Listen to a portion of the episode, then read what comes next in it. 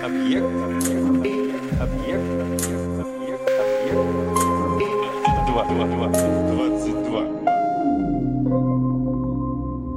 В смысле? Однажды у одного короля умерла мать, и чтобы каждая тварь испытала скорбь, он в своем королевстве приказал забить коров, чтобы даже телята знали, что такое смерть матери. В 1964 году американский режиссер Сай Энфилд выпускает фильм о событиях англо-зулусской войны 1879 года, войны, поводом для которой стали пограничные споры между верховным правителем зулусов Кетчвайо и бурами в регионе Трансвааля.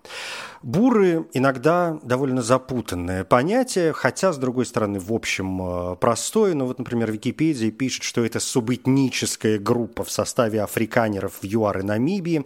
Бурами называют фермеров-африканеров, белых сельских жителей, а также бедных белых, аналогичное понятие реднеки в США, потомков главным образом голландских переселенцев. Сами себя африканеры бурами никогда не называли. Ну, то есть, попросту говоря, это такие крестьяне крестьяне из э, иммигрантов, а африканеры – народ в Южной Африке, потомки колонистов э, голландского, немецкого и французского происхождения. Фильм, который называется просто «Зулусы», в целом очень неплохой и даже хороший. И, среди прочего, примечателен тем, что это первая более-менее крупная роль теперь уже сэра Майкла Кейна, обладателя на этот момент двух «Оскаров» «Ханны и ее сестры» и «Правила виноделов» и трех «Золотых глобусов» «Воспитание Риты», «Джек Потрошитель» и «Голосок». Англобурская война, как любая война, событие очень запутанное, и я совершенно не буду в него погружаться, а вот сами зулусы, как нация, или лучше сказать этническая группа меня страшно на этой неделе заинтересовали.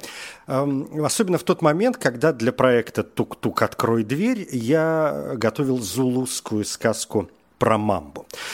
Признаться, я страшно удивился, когда узнал, что зулусам всего-то 300 лет – что это не какое-то древнее племя, которое мочило мамонтов и ископаемыми алмазами разбивало головы врагам, а просто клан, отделившийся от людей Нгуни, которые спустились на юг из Центральной Африки, ну, где-то 7 тысяч лет назад, и постепенно основали несколько королевств – одним из которых и стало в начале вот 18 века э, королевство Зулу. Даже не королевство тогда еще, а клан Зулу. В языке Зулу, втором, кстати, по распространенности языке банту после суахили, само слово «зулу» обозначает небо, небеса. Ну, то есть зулусы – это дети неба, это люди неба. Как и многие другие языки банту – Язык зулу написан латинским алфавитом, и в южноафриканском английском языке зулу часто упоминается в его родной форме иси зулу. Латиница тут понятно почему. До прибытия миссионеров у этого языка не было письменности, и только миссионеры его задокументировали, а первый сборник грамматики зулузского языка был опубликован в Норвегии только в 1850 году норвежским миссионером Хансом Шредером. Ну а первым письменным документом на зулу русском стал, конечно, перевод Библии, появившийся в 1883 году. Зулузский язык, э, мне кажется, очень красивый. В нем есть несколько довольно примечательных звуков, таких щелкающих звуков, звуков щелчков, типичных именно для южноафриканских языков, которых нет в остальной части Африки. Использование щелкающих согласных – одна из самых отличительных черт зулузского языка. Ну, например, э, там есть звук, похожий на тот, что появляется при открытии бутылки, э, или звук, сравнимый с цыканьем о зубы, такой цик-цик, вот что-то такое там у них происходит. Ну, или мой любимый звук, похожий на э, звук, э, издаваемый лошадью при ходьбе, ну, то есть что-то такое, как, ну, вот что-то приблизительно такое. Э, уж простите мне мой зулузский. Можем, кстати, разучить несколько слов. Например, савубона – это «здрасте», если вы здороваетесь с одним человеком. Сани банане – это если вы здороваетесь с несколькими людьми. Нгиябонга. Спасибо. Нгиябонга. Ебо. Да. Ча. Нет. Нгиякучанда. Я тебя люблю. Эту фразу нужно на всякий случай выучить на всех языках. Ну, мало ли что. Нгиякучанда. Есть много зулузских песен с таким названием. А вообще услышать зулузский язык довольно просто. Популярная музыка на зулузском языке весьма развита. А еще лучше вспомнить прекрасный мультик 94 года «Король лев». И там в номинированной на «Оскар» песне Circle of Life, написанный Элтоном Джоном и Тимом Райсом, отлично присутствует э, текст на Зулу. Основателем клана Зулу и главой клана Зулу, отделившимся от народа Нгуни, был Зулу Камаландела, сын короля Нгуни Маланделы. Когда тот умер, Зулу Камаландела уже незадолго до своей смерти разделил королевство на два клана Квабов и Зулусов. И после смерти их отца старший сын Квабы сражается против э, своего младшего брата Зулу, в результате чего Зулу вместе со своим народом оказывается изгнан из земли Нгуни, куда-то, видимо, туда в сторону современного Мозамбика. И всему цивилизованному миру Зулусы становятся известны в начале XIX века, когда Чака, или по-другому Шака, я буду называть его Шака Ка Сензанг, э, Сензангакона, основал королевство Зулу или империю Зулу, или как еще называют Зулуленд. Именно Шака превратил небольшой клан чуть ли не в самую могущественную военную нацию в Африке, которая успешно противостояла напору Британской империи – и персонаж этот Шака, как выясняется, весьма и весьма примечателен. Есть, кстати, раз уж я заговорил э, о кино в самом начале, есть даже целый сериал ему посвященный, то есть о его жизни, о его деятельности. Весьма, кстати, тоже неплохая работа, его с легкостью сегодня можно найти. О Шаке мы знаем относительно много, но данные, как обычно в таких случаях, противоречивы. Есть несколько версий о его происхождении, о событиях его жизни, причем э, в одних описаниях он предстает великим лидером, в других, конечно, жестоким деспотом.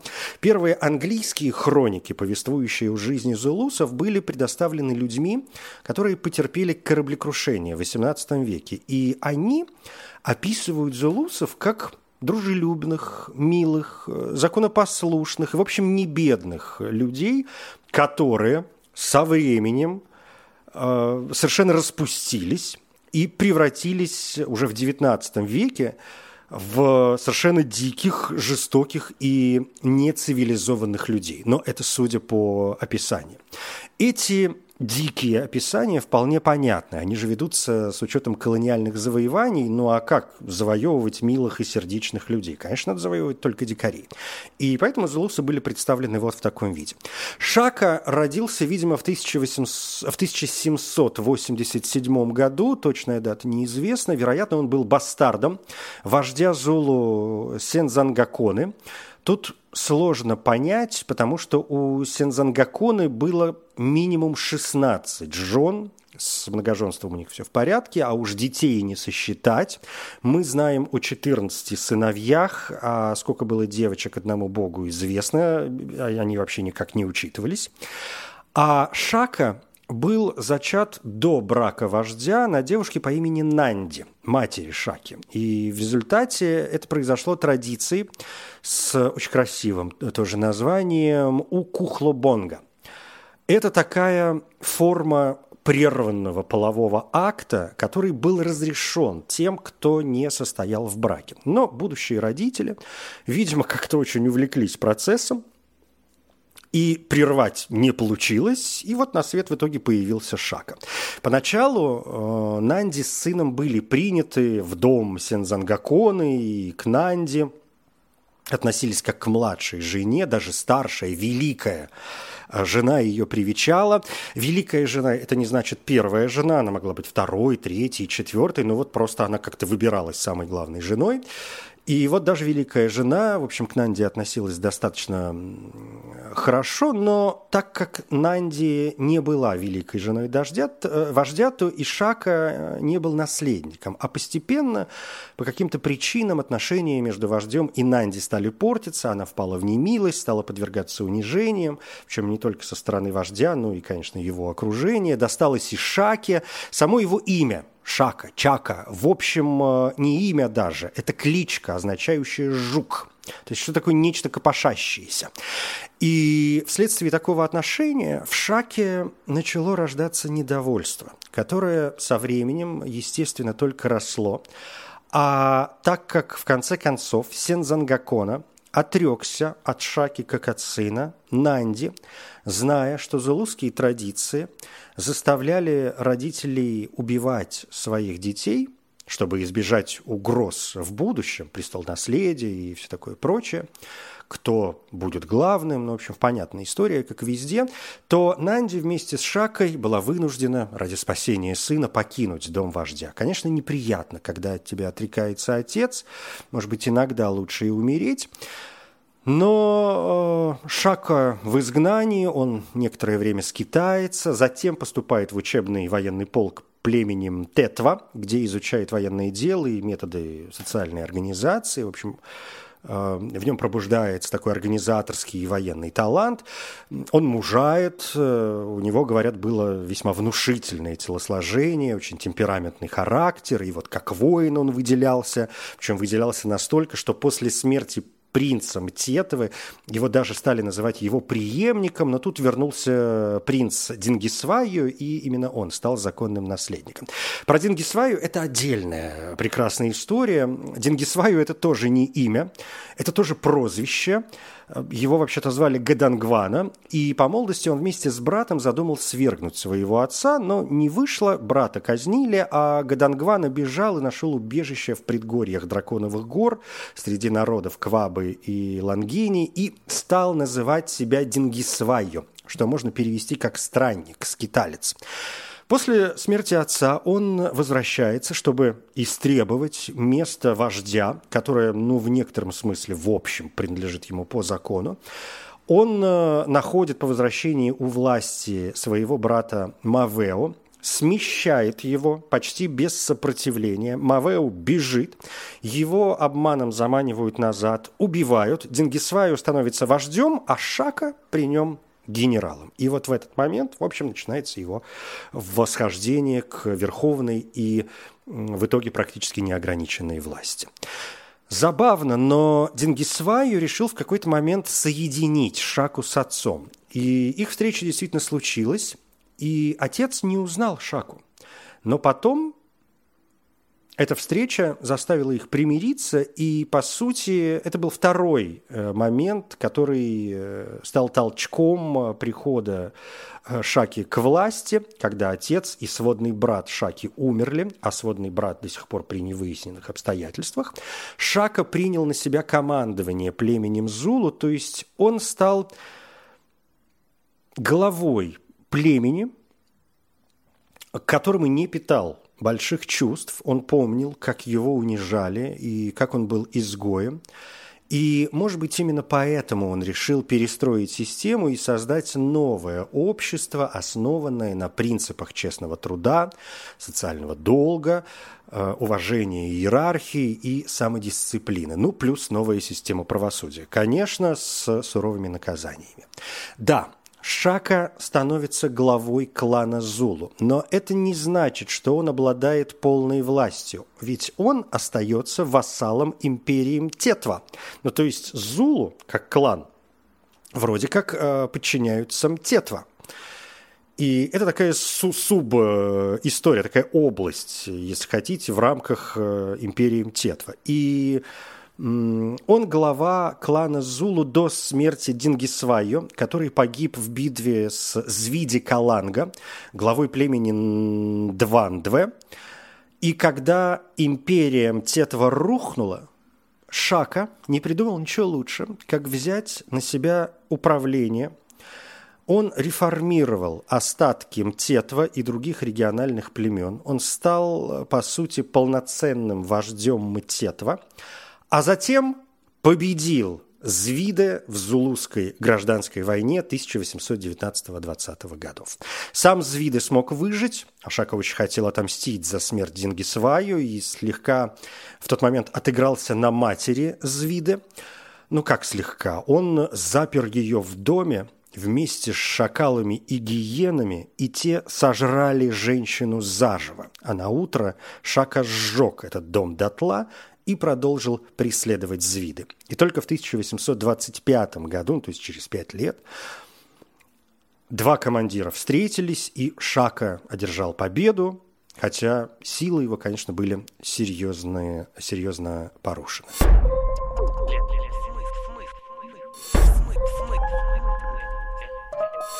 В смысле? На пути к власти у Шаки есть еще одна проблема. Это зулузские старейшины, старейшины уважаемые, старейшины могущественные. А Шаке нужно действовать осторожно, чтобы их не оскорбить. И тогда он первым делом занимается реорганизацией армии зулусов, и уже на этой основе приближается к следующим изменениям. Во-первых, он четко разделяет роли мужчин и женщин, в особенности в военных кампаниях. Женщины берут на себя снабжение населения продовольствием, обеспечивают материально-техническую поддержку армии во время походов, но в том числе там, костюм пошить и все такое прочее. А мужчины перестают быть только скотоводами, потому что зулусы, да, ну, в общем, скотоводческие племена, и они перестают быть только скотоводами и становятся солдатами. Шака говорит, что наиболее эффективный способ быстро стать могущественным – это завоевать и контролировать другие племена. И военное обучение при нем положено в основу. Он набирает молодых людей – и воспитывает в них дисциплину, храбрость, развивает боевые навыки и устанавливает даже обязательный срок службы, то есть такой нормальный призыв, который длился по, по, по порядка трех лет. И это если вы уже более-менее юноша, а вообще каждый ребенок мужского пола в возрасте от 6 лет становился удиби, учеником воина. Эти дети и подростки отвечали за сохранность припасов и оружия, а иногда использовались в качестве легких сил, например, для сбора дани – если не нужно было посылать серьезные войска, если вам дань отдавали, ну, просто так, окей, мы не возражаем, пожалуйста, поэтому что гонять больших солдат, подростки с этим вполне себе справятся. Но, впрочем, иногда у Диби использовались и в качестве настоящей военной силы, которая внезапно во время битвы, например, нападала с флангов. Одна из знаменитых особенностей военной подготовки Шаки – заключается в тренировках в поле, покрытом шипами, чтобы воины могли закалить ступни своих ног и избавиться от неудобной обуви, от неудобных сандалий. Кроме того, это, конечно, придавало солдатам большую прыть. А тех, кто отказывался тренироваться таким образом, попросту казнили. Поговаривают, что он во время походов заставлял своих воинов, преследуя врага, пробегать по 80 километров в день, и это по жаре африканской. Некоторые историки с этим, конечно, не согласны. Они полагают, что этот путь мог быть растянут на несколько дней, а в день это было не больше 20 километров, но это такой спорный момент, так что поди разбери, что там было на самом деле. Второе. Он представил оружие собственного изобретения, являвшее собой разновидность короткого копья, Иколва. До шаки основным оружием южноафриканских племен было обычное такое длинное метательное копье с металлическим наконечником, оно называется осигай. И в сражениях воины просто метали друг в друга копья и очень редко приближались друг к другу, чтобы вступить в рукопашные схватки. Оружие шаки похоже на... Ну, то есть, по сути, это обрубленное копье, оно больше похоже на длинный нож, которым пользовались в купе с тяжелым и большим щитом из воловьей кожи. Ну, то есть в левой руке, например, вы держите щит, защищаясь, а правой всаживаете иколва в ребра противника. Если замечали, что человек проявляет хоть малейшие колебания по поводу сближения с противником, его сразу после окончания боя казнили. И все дела, никто ни в чем не разбирался. Методы Шаки для нас вполне понятны. Кого-то он завоевывал, с кем-то договаривался, вступал в альянсы с последующим поглощением. Когда Шака завоевывал племя, он зачислял его э, остатки в свою армию, чтобы те, в свою очередь, помогали победить следующих. И если полк вдруг терпел поражение, то воины, вернувшиеся живыми в штаб – видели, что значительная часть их жен и детей по приказу Шаки была забита до смерти. И он ждал момента возвращения проигравшей армии, чтобы завершить свое наказание, выбив э, женам и детям мозги уже на глазах, собственно говоря, у воинов. В результате, хотя армии Шаки, конечно, иногда уничтожались противником, они редко терпели поражение и никогда не убегали с поля боя, по крайней мере, без приказа. Что до старейшин, я начал о них говорить, то Шака увеличивал свою власть, постепенно ограничивая привилегии второстепенных вождей племени. Особенно это касалось важной роли посредников с духами предков, то есть религиозный момент, конечно, здесь присутствует. Он назначал региональными вождями тех, кто внушал ему наибольшее доверие. Когда Шака пришел к власти, у него было всего около полутора тысяч человек, доставшихся от клана его отца – и только треть из них-то в лучшем случае была воинами. К 1820 году Шака завоевал все плато Наталь, а земли его врагов были опустошены. Еще три года спустя все племена зулусов окончательно подчинились его командованию, а на момент смерти Шаки под его рукой было, по некоторым оценкам, цифры тоже разные, но где-то полмиллиона человек, полторы тысячи и полмиллиона, из которых сто тысяч были полноценными воинами. Время правления Шаки известно как время массовой миграции африканских племен – которые, конечно, стремились спастись от зулусов. И это совершенно неудивительно при таких-то методах. Ну, то есть даже если ваше племя завоевано, даже если вы просто сдались без боя, вы же становитесь частью армии Шаки со всеми последствиями. Да? Вы идете в бой, не дай бог проигрываете следующее сражение, возвращаетесь, а все ваши дети убиты. Конечно, лучше бежать подальше. Африка большая. Мы и сейчас все там легко поместимся. Мы, я имею в виду все население Земли. А, Шаку обычно обвиняют в том, что он не только спровоцировал массовые миграции, но и убил более миллиона человек, а некоторые называют цифру порядка двух миллионов, и это за всего 12 лет правления. Он создал настоящую империю, основанную на богатстве, обеспечиваемом животноводством и военном превосходстве армии, все это находилось под прямым контролем самого Шаки, который, конечно, начал жить и руководить как абсолютный суверен. Некоторые историки говорят, что Шака имел склонность отдавать приказы о казнях произвольным образом. Это зависело от его настроения или даже было капризом. Некий европеец, находившийся при его дворе, описывал позже Шаку как человека, да, большого таланта, но человека жестокого, человека капризного, безжалостного – и агрессивного. Хотя другие свидетельства описывают его э, просто как дикого и бесчеловечного тирана, чьей э, почти единственной, но уж точно любимой темой разговоров была война. Кстати, о европейцах. Генри Фрэнсис Финн знаменитый английский путешественник и торговец, э, ставший одним из первых европейцев, контактировавших с Шакой, даже женившихся на зулузской принцессе.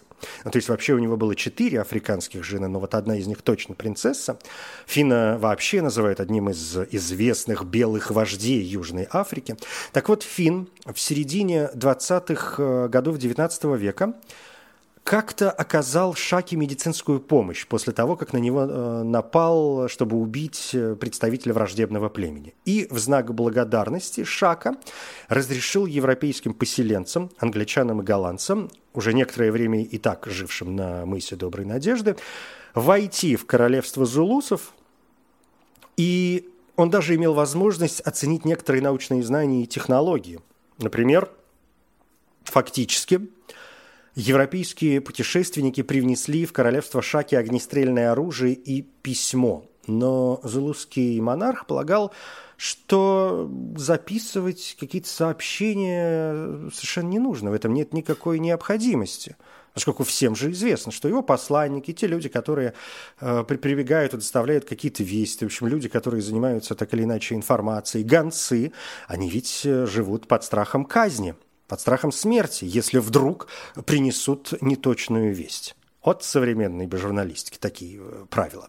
Что до огнестрельного оружия, Шака признал его полезность, но утверждал, что за время, которое потребуется стрелку для перезарядки, он уже будет забит воинами, вооруженными копьями. Ну, то есть, коротко говоря, Шака полагал, что да, в мире, наверное, есть много интересных вещей, но у зулусов особый путь, и он, конечно, лучше. В смысле? На самом деле, помимо Генри Фина, было несколько важных людей, которые хотели, среди прочего, воспользоваться обстоятельствами, чтобы, конечно, но зачем туда приезжают люди? Получать э, коммерческие права, заниматься бизнесом, зарабатывать деньги. И люди, конечно, хотели получить неограниченные коммерческие права в тех землях. Это вообще было время, когда начались серьезные конфликты за землю между коренными жителями и европейскими поселенцами конфликты, длившиеся, ну, мы знаем прекрасно, аж вон до 20 века. У большинства африканцев не было европейской концепции собственности. И, конечно, они становились жертвами мошенничества со стороны недобросовестных поселенцев. Обман – среди прочего, заключался в использовании отпечатка большого пальца под юридическими документами о собственности, в которых местные мало что понимали, а затем эти документы предоставлялись уже колониальным властям с требованием отдать эту землю. Иногда туземцам э, давали подарки, иногда напаивали джином, он был очень популярен, иногда угрожали, конечно. Шака тоже стал э, жертвой такого обмана и даже вынужден был отказаться от некоторых земель зулусов в порт Натале, ныне это Дурбан. Незадолго до смерти самого Шаки в октябре 1827 года произошло событие, серьезно на него повлиявшее. Вот здесь я возвращаюсь к самому началу. Умерла его мать, Нанди – что точно произошло, мы не знаем. Есть описание все того же Генри Фина и есть компиляция устной традиции зулусов. Фин рассказывает, что он видел Нанди за несколько часов до того, как она умерла, по всей видимости, дизентерии. Но зулусские устные предания предполагают, что Нанди в какой-то момент обманом заставила Шаку завести сына, ну, то есть ее внука. Шака периодически впадал в паранойю. Он очень боялся, что его сын, когда вырастет, отберет у него трон.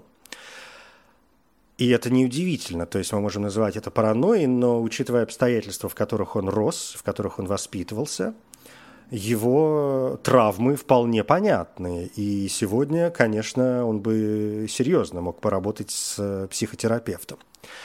И он очень боялся, что его сын отберет у него трон, поэтому он заставлял своих жен, если те беременели, делать аборт. Ну, какой аборт можно было сделать в тех э, условиях. А если вдруг там как-то, ну, более-менее, ну, вдруг так случилось, рождались какие-то дети, то он э, приносил этих детей в жертву. И поэтому, э, когда мать обманом смогла одну из его жен заставить родить ребенка, Шаку, обнаружив обман со стороны его матери – он в приступе гнева сам нанес Нанди удар ножом и убил ее. Поняв, что он творил, он попытался ее спасти, но безуспешно. Генри Финн сообщает, что после смерти Нанди около семи тысяч человек были казнены за то, что не проявили достаточной скорби, чтобы доказать свою невиновность в том, что выглядело как некий заговор с целью убийства Нанди. Сроком на один год Шака запретил зулусам пить молоко, а это основа зулусской диеты. Он запретил собирать урожай, чтобы ничто не давало плоды. Он запретил заниматься сексом. Любая беременная женщина приговаривалась вместе с мужем к казни.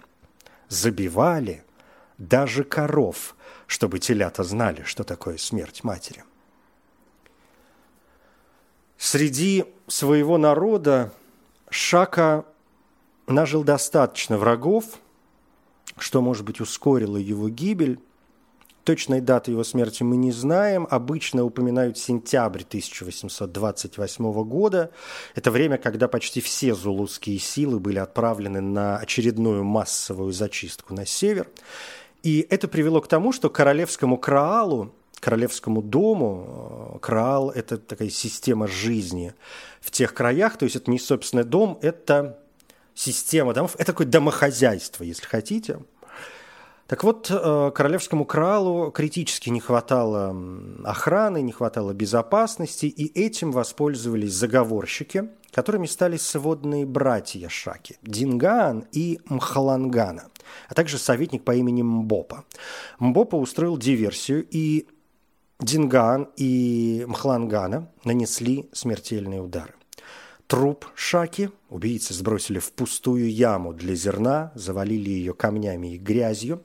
Точное местонахождение этого места неизвестно, но, вероятно, это может быть на современной улице Купер в деревне Стангер. Ныне это город Квадукуза, Южноафриканская республика, провинция Квазулу-Натал. Так что будете в тех краях, в общем, можете попробовать это место отыскать. И к власти пришел сводный брат Шаки, Динган, устроивший большую чистку сторонников Шаки, чтобы закрепить свое положение. И королевство Зулу просуществовало до 1897 года, когда было включено в британскую колонию Наталь. Теперь к англо-зулузской войне. Все-таки два слова скажу. 1878-79 годов. Ну, это такой общем, растянутый, как обычно бывает, с войнами конфликт. Понятно, что все началось не в один день, были и предпосылки. Это результат конфликта между британцами и зулусами. И этот конфликт сделал знаменитыми сэра Генри Бартлов Фрера и короля Кечвайю.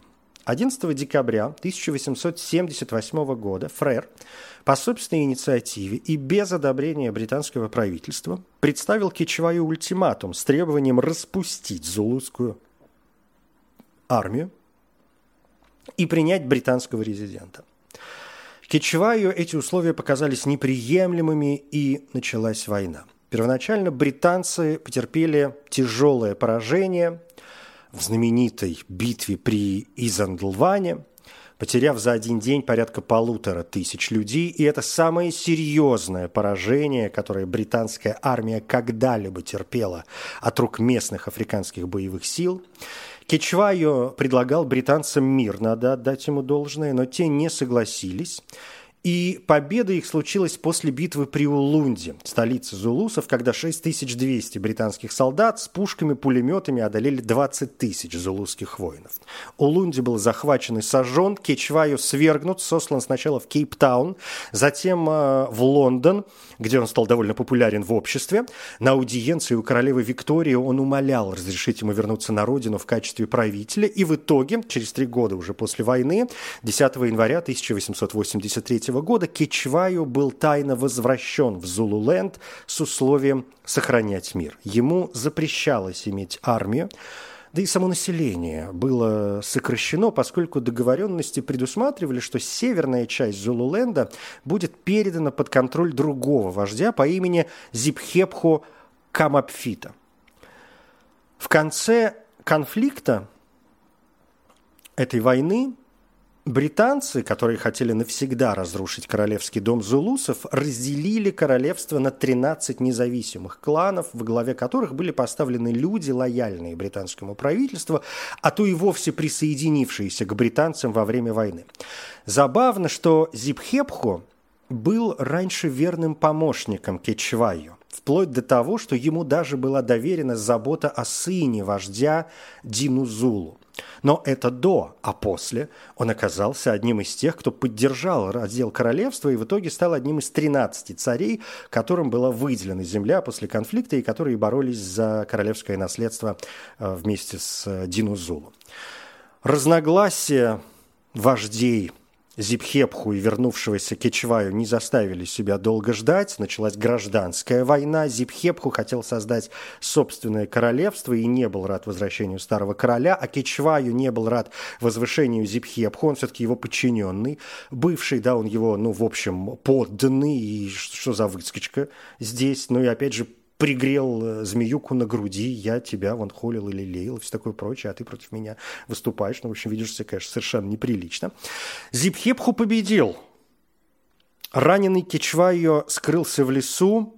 После неоднократных обращений британского губернатора он э, переехал в город Эшове, где и умер спустя несколько месяцев, оставшись последним действующим суверенным королем зулусов. После смерти Кечваю на престол таки взошел его сын Динузулу, позже, позже сосланный на остров Святой Елены на 7 лет за то, что он возглавил армию зулусов против британцев. Когда в 1897 году Зулуленд был официально включен э, в состав Наталя, Динузулу был освобожден. К слову, эта линия зулусских королей тянется до сих пор. Праправнук Кечвайо, Гудвилл Звелетини, восьмой монарх зулусов, умер 12 марта 2021 года от болезни, связанной с диабетом, хотя премьер-министр э, объявил, что тот умер от COVID-19. А Кечвайо, получается, племянник Шаки, он же сын его сводного брата Мпанды. Гудвиллу наследовал принц Мису Зулу Зулу, нынешний, то есть, в общем, получается уже король.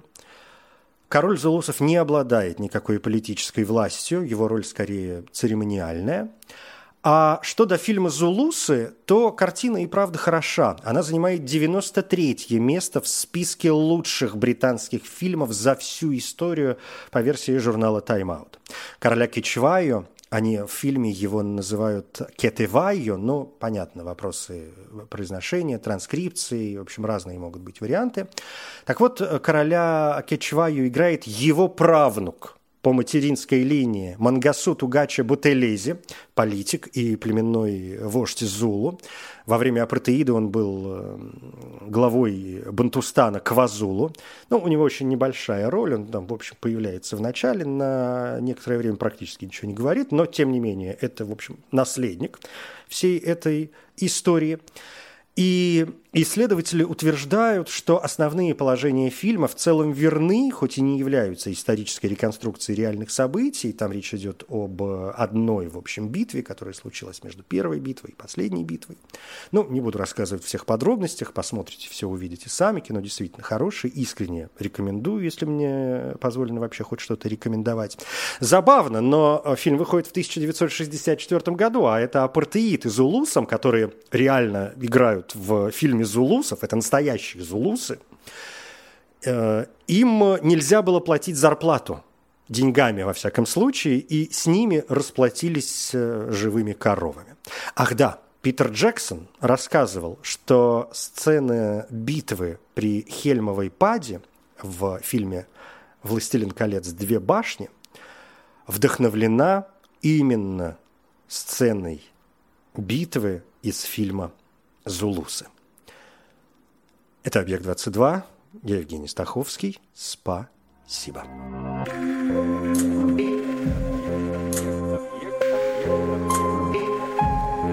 Объект 22.